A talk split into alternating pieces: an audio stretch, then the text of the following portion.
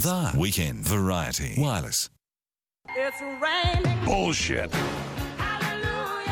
Yes, time for Skeptical Thoughts. Mark Honeychurch uh, with us and a special this week on Jehovah's Witnesses. You decided to go along. It's good you do these things.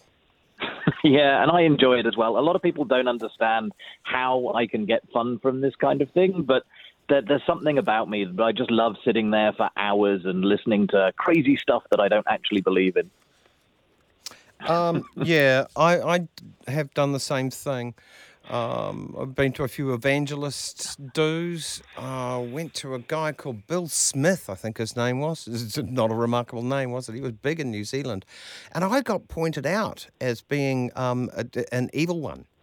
He actually Oh. pointed me out in the crowd. He must have known something. Um, just, yeah, so did, did he know you maybe, or was it just obvious from the way you dressed that you, you must have been um, An more worldly and less godly? That's right. Yeah, I had a, I had a dreadlock. It was going down my back, and says, And you see these people with little rat tails, and you see, and that's the devil. The devil is Paranese inside them.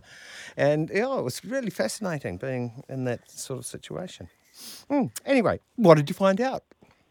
So yeah, so obviously, um, a couple of weeks ago, I reported back from a humanist conference, which is very much my cup of tea and my set of beliefs.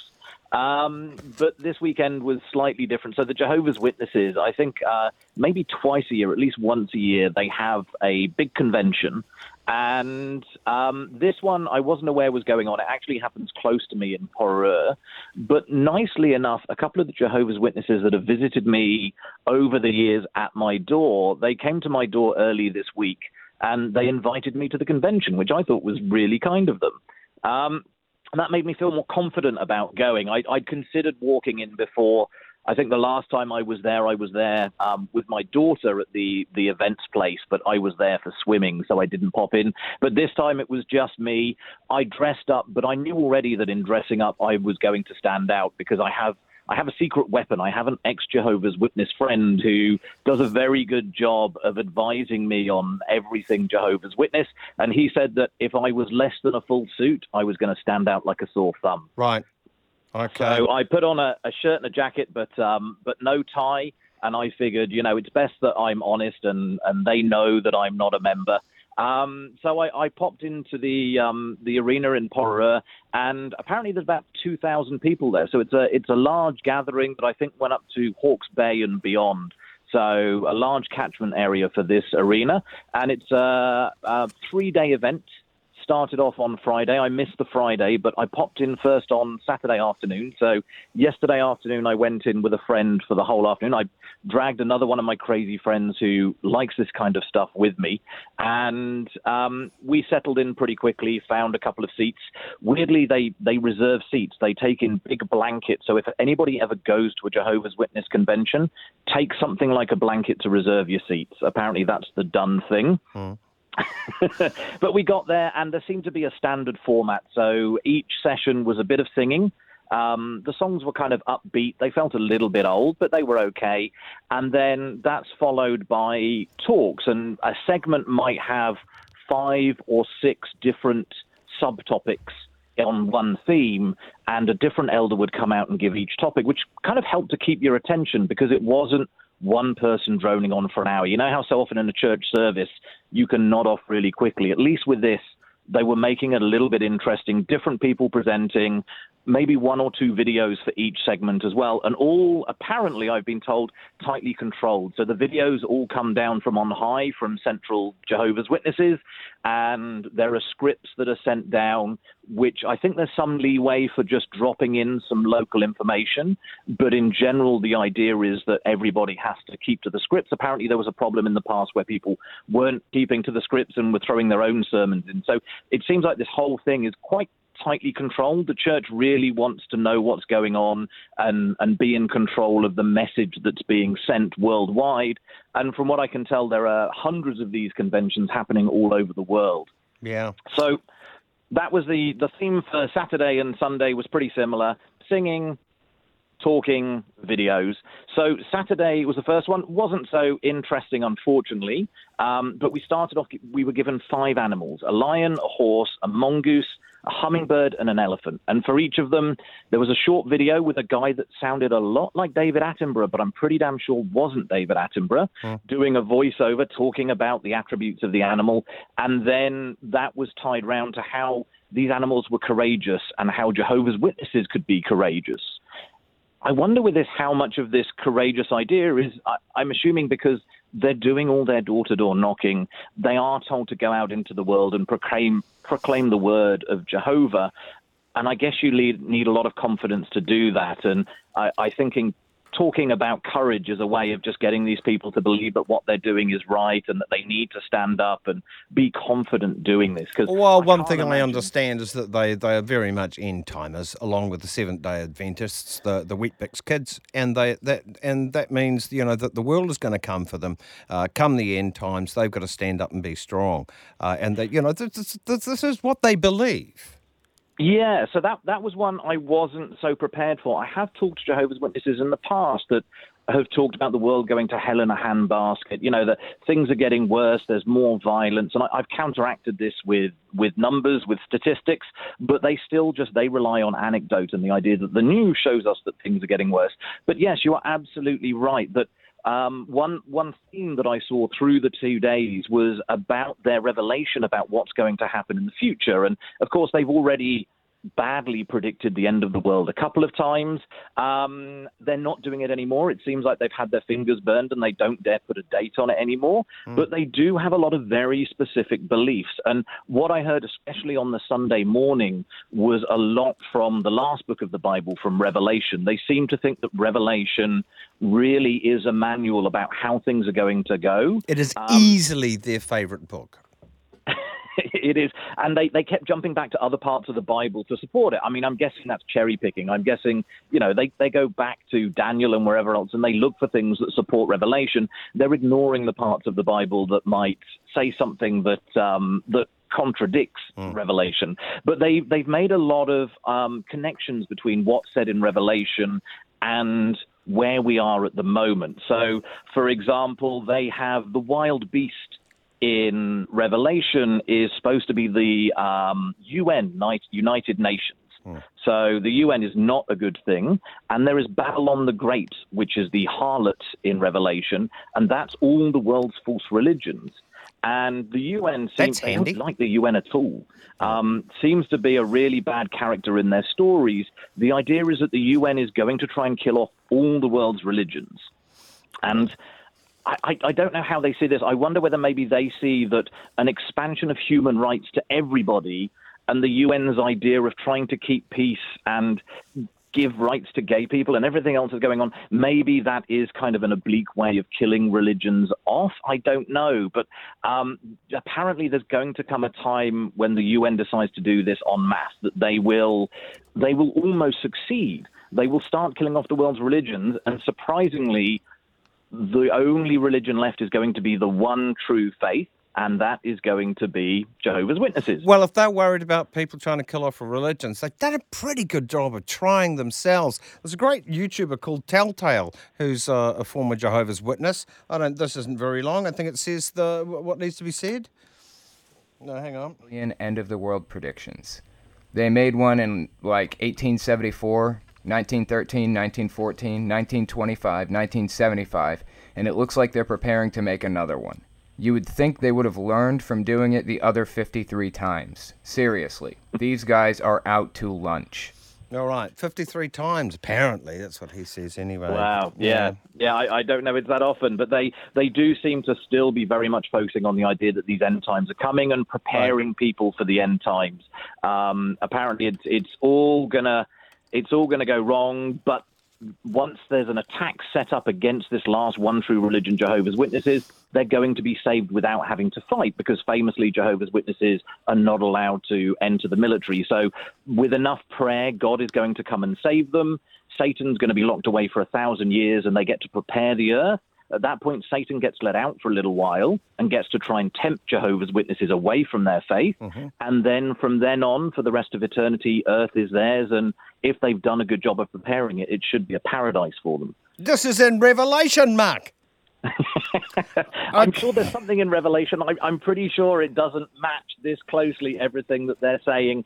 Um, it, it just seems like yeah, they you know they they've started reading some strange passages and they've decided to fit it to certain real world events. There was talk of hailstones that were 20 kilos big and a lot of it they were saying this is going to happen and then there was a caveat at the end was but we're not sure whether it's literal or metaphorical, which I Oh. thought was oh. kind of an interesting get out clause. Oh, that's interesting.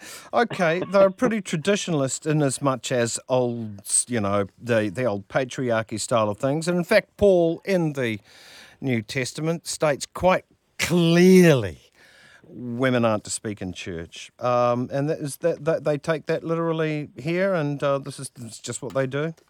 We've got a bit of audio from you, from you recorded this while you were there. I did, yeah. So I had my phone recording the whole time, and this is a little clip from what we were being told. Sisters, if you're married, do you find that it's difficult at times to subject yourself to your husband's God given headship? Brothers, how do you feel when your wife gives you a Sarah like suggestion, but it's not what you wanted to hear? Young ones, do you find it easy to continue to be obedient to your parents as you grow older? To prepare for the final test, we must develop the courage needed now to courageously examine ourselves and hopefully reject selfish and independent thinking. Reject it. All right. Well, they're not the Lone Rangers as far as Christianity goes, and man is the head of the family. Yeah, so if, if that wasn't clear to anybody, the audio's not great from my mobile phone, but they were talking about um, trials and tribulations and um, how hard it is. And they're talking about sometimes maybe for a woman it's hard to subject themselves to their man. And um, for the man, sometimes it's hard to listen to suggestions from the woman. So there was a, a definite disparity there. And then the last bit that was interesting um, that he talked about was about selfish and independent thought. Definitely not on. Selfish thought I can get. You know, we don't want people to be selfish, but the idea that independent thought is just wrong seems to me like that's some kind of stopping people from questioning the religion, um, just trying to keep them in line and, and kind of keep them looking forward rather than wondering what the hell is going on around them. Okay, more from the Jehovah's Witness meeting, which Mark Honeychurch went to uh, very shortly. It's 17 after 9. The Weekend Variety Wireless. Mark Honeychurch from New Zealand Skeptics went to the Jehovah's Witnesses. Um, it was an, an annual gathering, I think, um, and various subjects brought up. I, I think they're quite regularly ones. Worldly pursuits are discouraged. Yeah, so there was quite a bit of talk about um, worldly pursuits and, and just being careful about being um, in the world. I think these are one of the, the religions that I'm not sure what they use the phrase, but they are one of the religions that seems to believe that they are in the world but not of the world. So they try not to partake. And so for Jehovah's Witnesses, there's no blood transfusions allowed, no voting, no serving in the military, as we said earlier, no celebrating holidays, and no marrying outside the religion. There's a whole lot of rules that I found online um, it seems to be quite oppressive, to be quite honest. But there, were, there was talk of politics and um, showing people being brave by standing up and saying that they, they wouldn't vote. The reason given there was kind of weird. The reason that one Jehovah's Witness gave in a video for not voting was the idea that no political party is perfect and is going to be able to bring lasting peace. Therefore, why bother voting at all? And Yeah, wait for the well, kingdom of Jesus. That's all you should be worried about. Yeah, it's at least pick for the best party, the party that's going to do a less bad job, even if you think none, neither of them are going to do a perfect Right, job. right. Um, they talked about entertainment as well, that entertainment was bad, that you need to stay away from, especially when it involves spiritualism. But interestingly, looking around the room, everybody was very well dressed. So for people who were saying about not being worldly, they were all quite smart. As I said, men were in full suits, women had a lot of makeup, um, nice hair, gorgeous, sparkly dresses on a lot of the time. And I think my understanding is that when they go door to door, they're supposed to dress smartly so as not to stand out. But this is in a private gathering, um, and they're, they're still kind of dressing in a way that to me feels very worldly. And I messaged my ex Jehovah's Witness friend and I said, Hey, I'm looking around and apart from mine, I can only see one other beard. And I joked saying, Is this some kind of official policy? And within about 60 seconds, I got a, a reply from him with a link to the Watchtower um, with a nice little article that said, In recent years, in many lands, a beard or long hair on a man attracts immediate notice Yeah. and may, in the minds of the majority, classify such a person undesirably with extremists or as rebels against society. So it turns out beards are frowned upon in Jehovah's Witnesses. Yep. Um, they sound. Look, come on. They sound bananas to me, but then uh, so do a lot of things. They have been treated badly around the world. Yeah, absolutely. So um, some of the some of the talks that we saw on the Saturday afternoon, the videos that were played from around the world, um, they showed um, people in, I think it was Kazakhstan, whose church had been burned down twice, and uh, a few other places in which they, you know, arrested for no reason in Ukraine and so on and so forth. And it, I kind of felt a little bit sorry for them. That that's never good to have these kinds of things happen. But at the same time, at other parts of the weekend, they showed ways in which they're not willing to give other people their human rights, that, that they think that the same rights that they have should not be extended to people such as gay people. No. And um, one video they had a dramatization, which I think we've got some audio for, was of a woman who's in a farmer's market buying something. And a rainbow band is offered to her if she gives a donation um, supporting the gay cause. And she has to stand up and be courageous Yeah. and talk about her belief as a Jehovah's Witness. Here she is. What's wrong, honey? You got something against them? Well, no, I I don't have anything against him personally. So what's the problem? I respect that they have a right to choose their lifestyle, but as a Bible reader, I Excuse chose- me. I'm a Bible reader too. I go to church, and our church is one of the biggest supporters for this marathon. So what are you trying to say?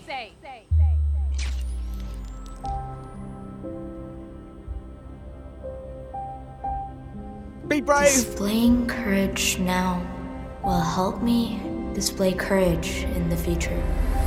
Well, I'm one of Jehovah's Witnesses, and we believe the Bible teaches sex is for a man and a woman who are married. Intolerant people. Yeah, the pers- person that was attacking the Jehovah's Witnesses was pa- did look particularly evil. She did, didn't she? Like an angry soccer mum. Yeah. Um, but it, it's this reframing, this interesting idea that by, um, you know, by having someone who's so proactively and angrily pushing for equal rights for gay people, that to stand up against them is a courageous, righteous act, as if their anger um, overrides the idea that actually the cause that they're arguing for is a is a decent cause. So, But they're going on interesting how they managed to flip it round. They're going on scripture. The scripture um, uh, informs what they believe, and they're just following that, aren't they? And it's, see, I think it's rubbish, and it's a bad thing. But that's that's what they're doing, isn't isn't it? It is, it is unfortunate. Yeah, so often, you know, religious groups who are intolerant, they hide behind the scripture. We, we see a lot of churches that are able to get past this and somehow manage to justify that actually this isn't what God intended and that maybe we should treat all people equally, which seems to be the main thrust of the Bible. But some religious groups just get hung up on those things. And, and another example of persecution that's done by Jehovah's Witnesses that I think we've talked about once before is the idea of disfellowship, the idea oh, of Oh yeah, having someone who upsets them who was a member, if they leave and if they don't leave in good standing, especially, they will become disfellowship, which means that nobody in the church can associate with them at all. Um, and to me, this is horrible. And, and just this week, I was talking to the Jehovah's Witnesses at my door about this because to them, they feel it's a loving act. They feel like they're doing something positive because they're trying to save this person so they can have this new earth for eternity. Um, but to me, it just seems like they don't even have evidence that this policy is working. The the idea that you cut people off and it's a tough love that's going to bring them back to the church. I asked them, and they didn't seem to think that they had numbers of how well this was doing, or an idea of maybe how much damage it was doing to those that don't come back into the fold, but now have no contact with their entire family. Mm-hmm.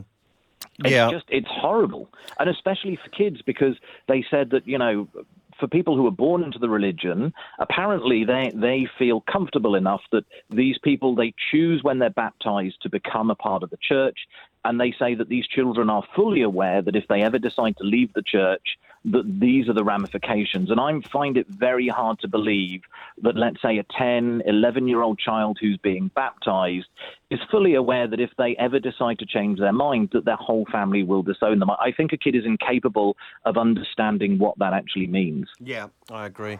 Uh, that's um, there's a YouTuber called Telltale. Look him up, folks. Um, he's an ex Jehovah's Witness and uh, uh, is very calm uh, uh, in his demeanour.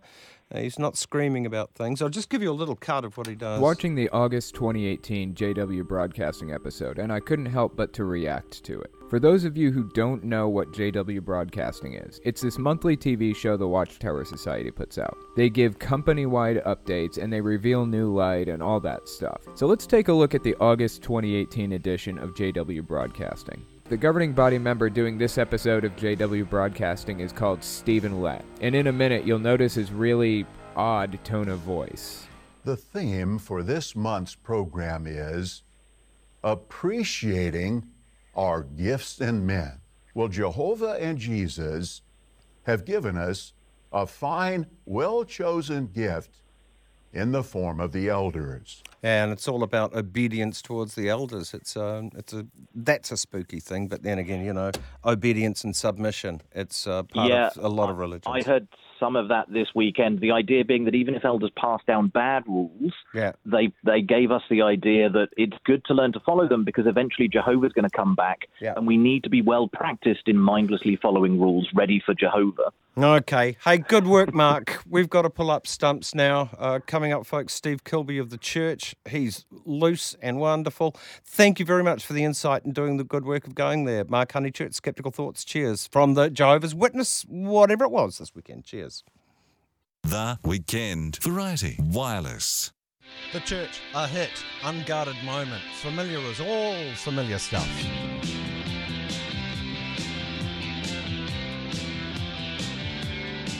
so hard finding inspiration. I knew you'd find me crying. Tell those girls with rifles for minds that their jokes don't make me laugh. They only make me feel like dying in unguarded moments.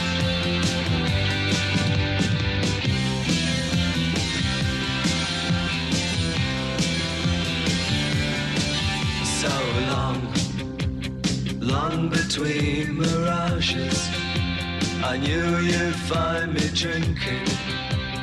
Tell those men with horses for hearts that their jibes don't make me bleed. They only make me feel like shrinking in unguarded moments.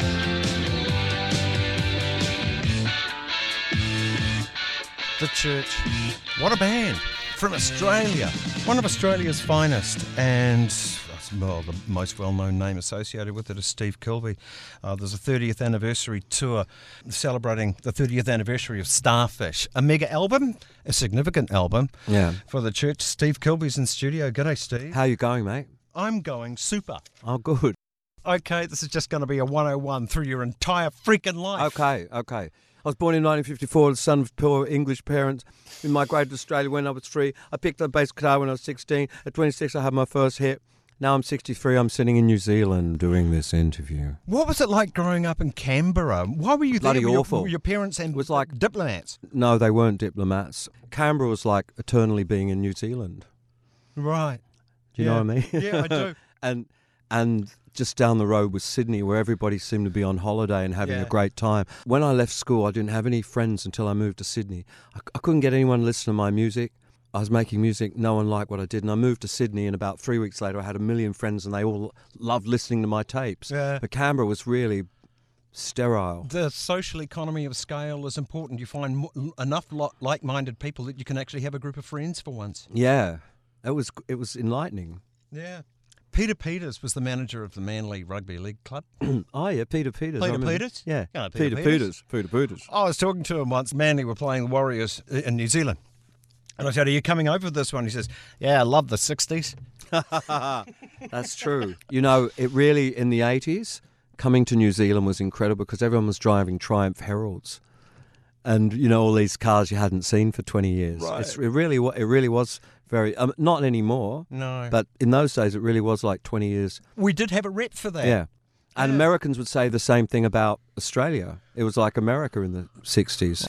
Okay. Can you pair apart the music that you liked when you were growing up from that that you think influenced you? If I liked it, it influenced me. Okay. For sure. When I found something I liked, I would put it through my analysis and I go, why do I like this? What is it about this song that's making me like it and it keeps making me come back? For each song, I would figure out what it was. I'd listen to the singing and I'd listen how it was all being done, how it was all being put together. I was sort of like a little sponge sucking it all in. And everything I liked, I still like all those things I liked, and I still go back and listen to them and go, oh, there's a baritone sax in there going burr, burr, burr, burr. I was listening to Get It On by T Rex for almost 40 years, or longer than 40 years. And then the other, only the other day I noticed this baritone sax going burr, burr, burr, burr. Double track. Is it? Yeah. So there you go. There's always something new in your favourite record. You find a song and you can listen to it forever. Better than a film or a book or a painting. You can get endless enjoyment out of it. Yeah. Were you aware, celebratory, thrilled with other Aussie bands? Like, it wasn't a bad lineup. Saints, Birthday Party, Radio Birdman. Look, I didn't really like any of them that much. Oh, wow, I sort okay. no, I sort of uh, could appreciate, especially Radio Birdman. I could appreciate them, but none of it was my cup of tea. Not what I was trying to do. And I've always wanted a certain something from my music, and those people didn't provide it. Though I could completely respect and admire them. Okay. but I didn't listen to them at home. No. This is very uncool. I really liked Iva Davies in Flowers and then Icehouse for the first few albums. Then he kind of went, he went a bit simple mindsy. He was sort of like wanted to be a stadium rocker, and I really liked what he was doing. He Mm. was he was more my cup of tea. Yeah. And there's a band called the Underground Lovers. Okay. Have you ever heard of them? No. Australian band. That was They're- one of my questions. Underrated, lesser known bands that you loved. Yeah. I think it's an important thing to yeah, ask. Yeah.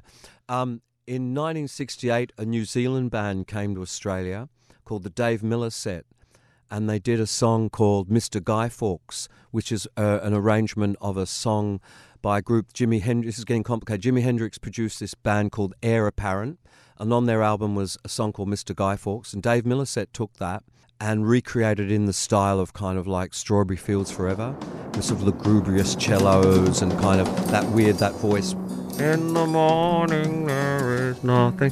In the morning there is nothing left but the embers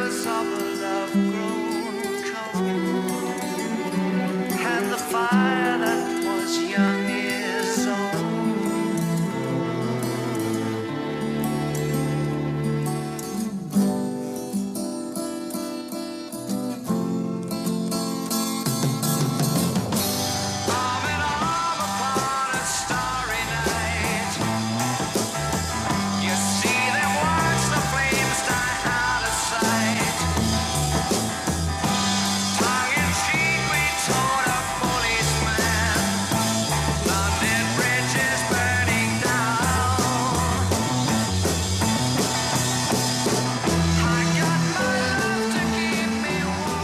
Never heard anything else. They did that one song. I heard it on the radio, and eventually I got the church to do it at our opera house show when we did the show with the with the symphony orchestra. So things I like, I always I keep going back to them and, and uncovering them and, and squeezing more juice out of them. Nice. Most famously, Under the Milky Way, some famous people recoil at, oh, always bringing up that tune. What about my new stuff and things like that? But one should at least appreciate, and if you can, celebrate songs that have served you well, that are Yeah. good. Yeah. I do. I'm grateful. I'm quietly grateful. I'm not. You know, you know, you go you go somewhere and some someone's really excited about that song. I I can't quite muster that sort of enthusiasm. Mm. Like, but yeah, like someone someone comes and says, "Hey, guess what my favorite song is?" And I go, "What is it?" Hoping they're going to say something weird. Yeah. They go, "Under the Milky Way." And I go, "Oh." you know. But Oh. when you were in the studio and this moment happens, when you've done the mix, you've final mix Mm. in the studio, there was that Mm. moment when that happened with Under the Milky Way. You would have been in the studio. What did you feel? Ooh, this could It- be. no, it wasn't. It wasn't then. It wasn't when we finished it. It wasn't when we sequenced the album. It was when Arista Records came in, and they listened to all the album, and then they, when that song came on, the whole atmosphere in the room changed, and they went. Clive Davis said, "That's a hit," and then I suddenly I went, "Oh," and he said, "We're going to make that a hit." And as it sort of climbed up the charts, it's a bit like having a child and you didn't don't think that child's ever going to amount to something. And then suddenly that child does something and then you have to go back and reappraise how you've approached it. That's what happened with under the milky way. Mm. i didn't think it was anything much at all. No, well. and as the years go past though it's like the story of jesus There's, you know jesus is only there in the in the gospels for for four books. And then as his story goes on and on it's accretion a sort of a crust of the story builds up around the real thing. since that song came out all these other bands have done it. Sound of their breath fades with the light. like so many people have done a version.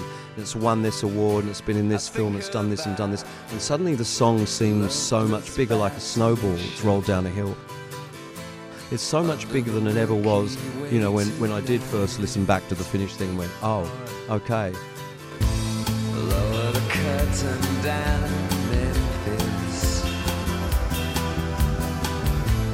Lower the curtain down, alright. I got no time for private consultation under the Milky Way tonight. Wish I knew what you were looking for. Might have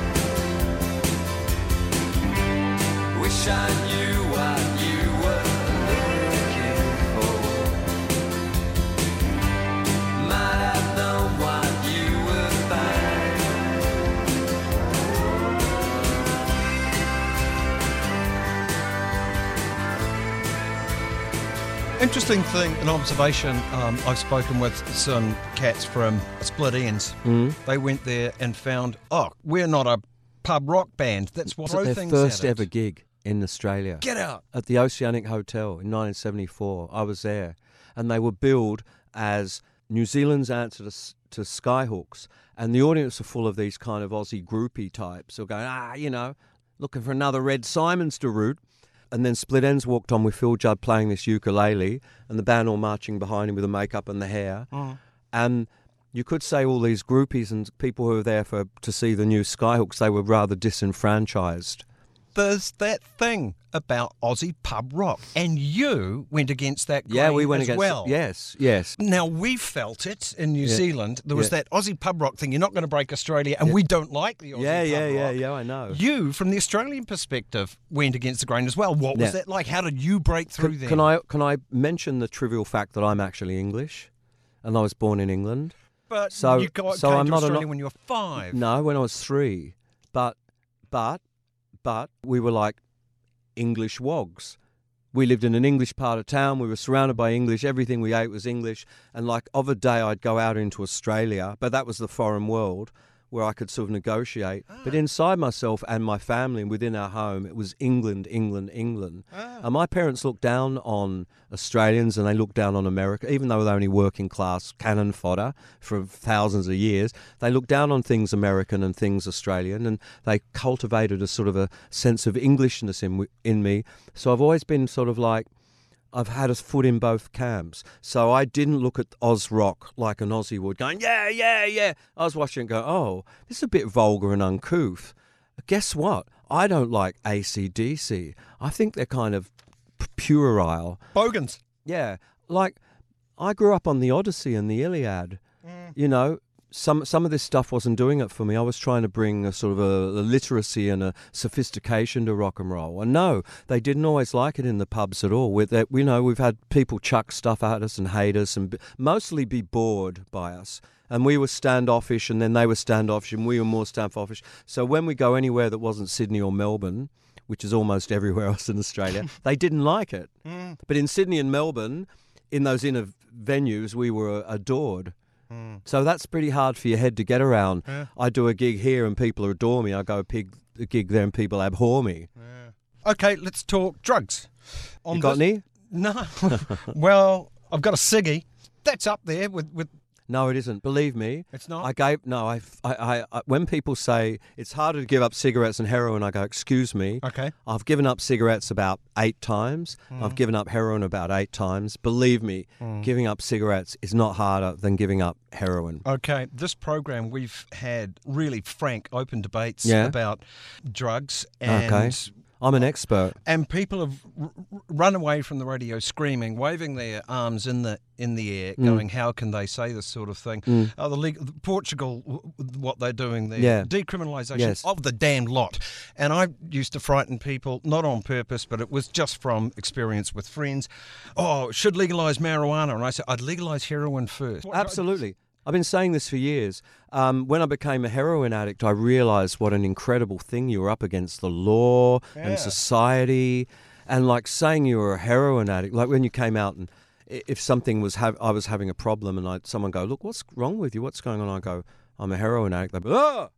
Like in the 50s saying you were a communist. Yeah. Or nowadays saying I'm a terrorist Yeah. with a block of uranium. Yeah. In the 1990s, when you were a heroin addict, everyone was against you. Obviously, the answer is to decriminalize everything and treat it as a social and health problem, not as a legal problem. It's just ridiculous. 200 years ago, they had opium and had drugs, and people were taking drugs, and people were getting strung out and stuff, but they didn't have the law on their back. Yeah. It was hard enough being a heroin addict without having the law on your back. I've been in jail a few times over it, like not doing a sentence, but arrested and chucked in for the night, and um, it's not the way to deal with it. Every time I was in jail, all I could think of was, I want to get out and have a fix. You know, it's like making me more determined to do it. Yeah. That that's the stance, Mm. and I think it's the most sensible one. Yeah. Yeah. The consequences of its ille- illegality are far worse. They're far worse, yeah. Um, and like in, when I was living in Sweden, and, and Sweden had the best junk I'd ever, much better than Australia. And the government over there was so bad, they weren't giving needles out. You'd use the same needle over and over, and you know everybody was just sharing and getting AIDS and Yeah. Hep C and stuff.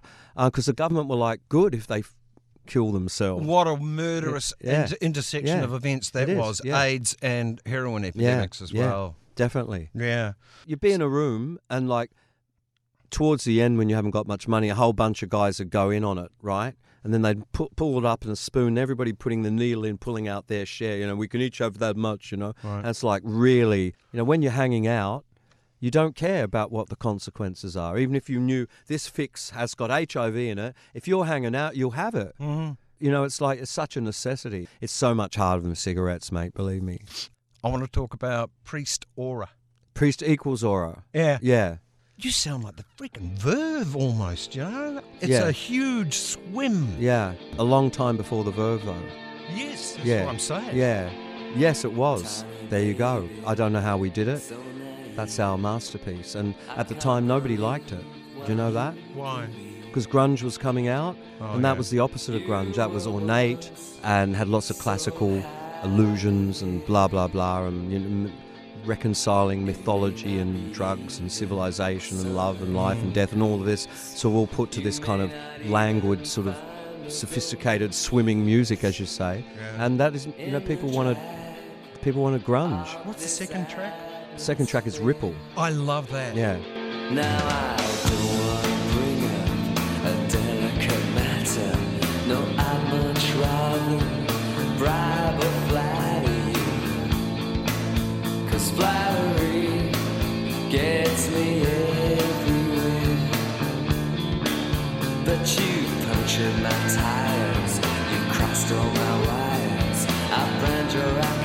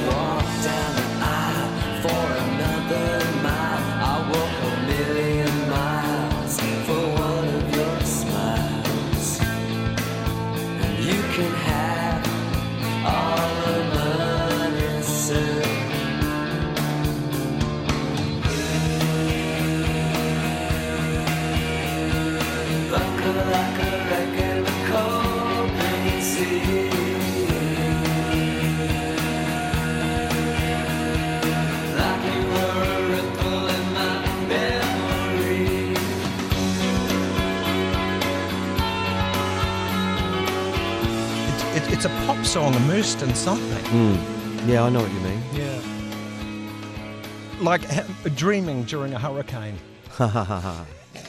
Yeah. Something like that. I haven't got you forever, uh, so I just want to ask because I can't ask him. Grant McLennan uh, Yes. of the Go Betweens. Yes. Slightly enigmatic, mysterious to a lot of people. So you knew him. What was the man like? Ah, he was my best friend. He's the best friend I ever had. We were such friends. He was really funny. He'd go, Oh, Steve, play almost with you for me. Play almost with you. Oh, no, Grant. Oh, go on. I just want to hear. I just want to hear. And I get out and start playing it, and he'd be giggling, going,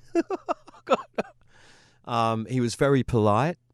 He he was um, he was the sort of guy you could introduce to your mother, and he'd sort of he he could keep up really nice, polite conversation. But in, inside himself, he was sort of dark and churning. I think he was a, a avid reader.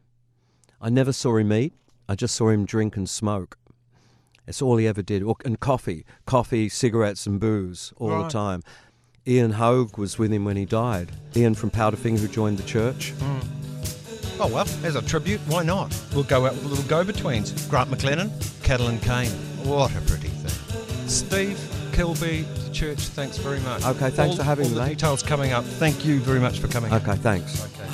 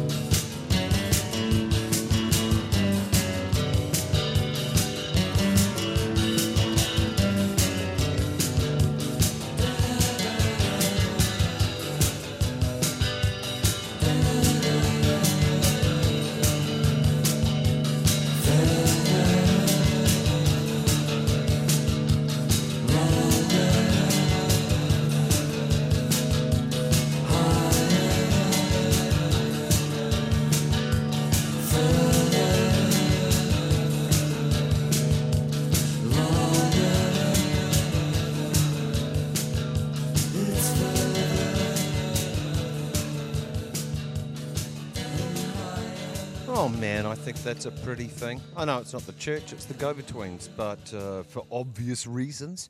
As Steve Kilbey described, one of his best mates died so young, so early.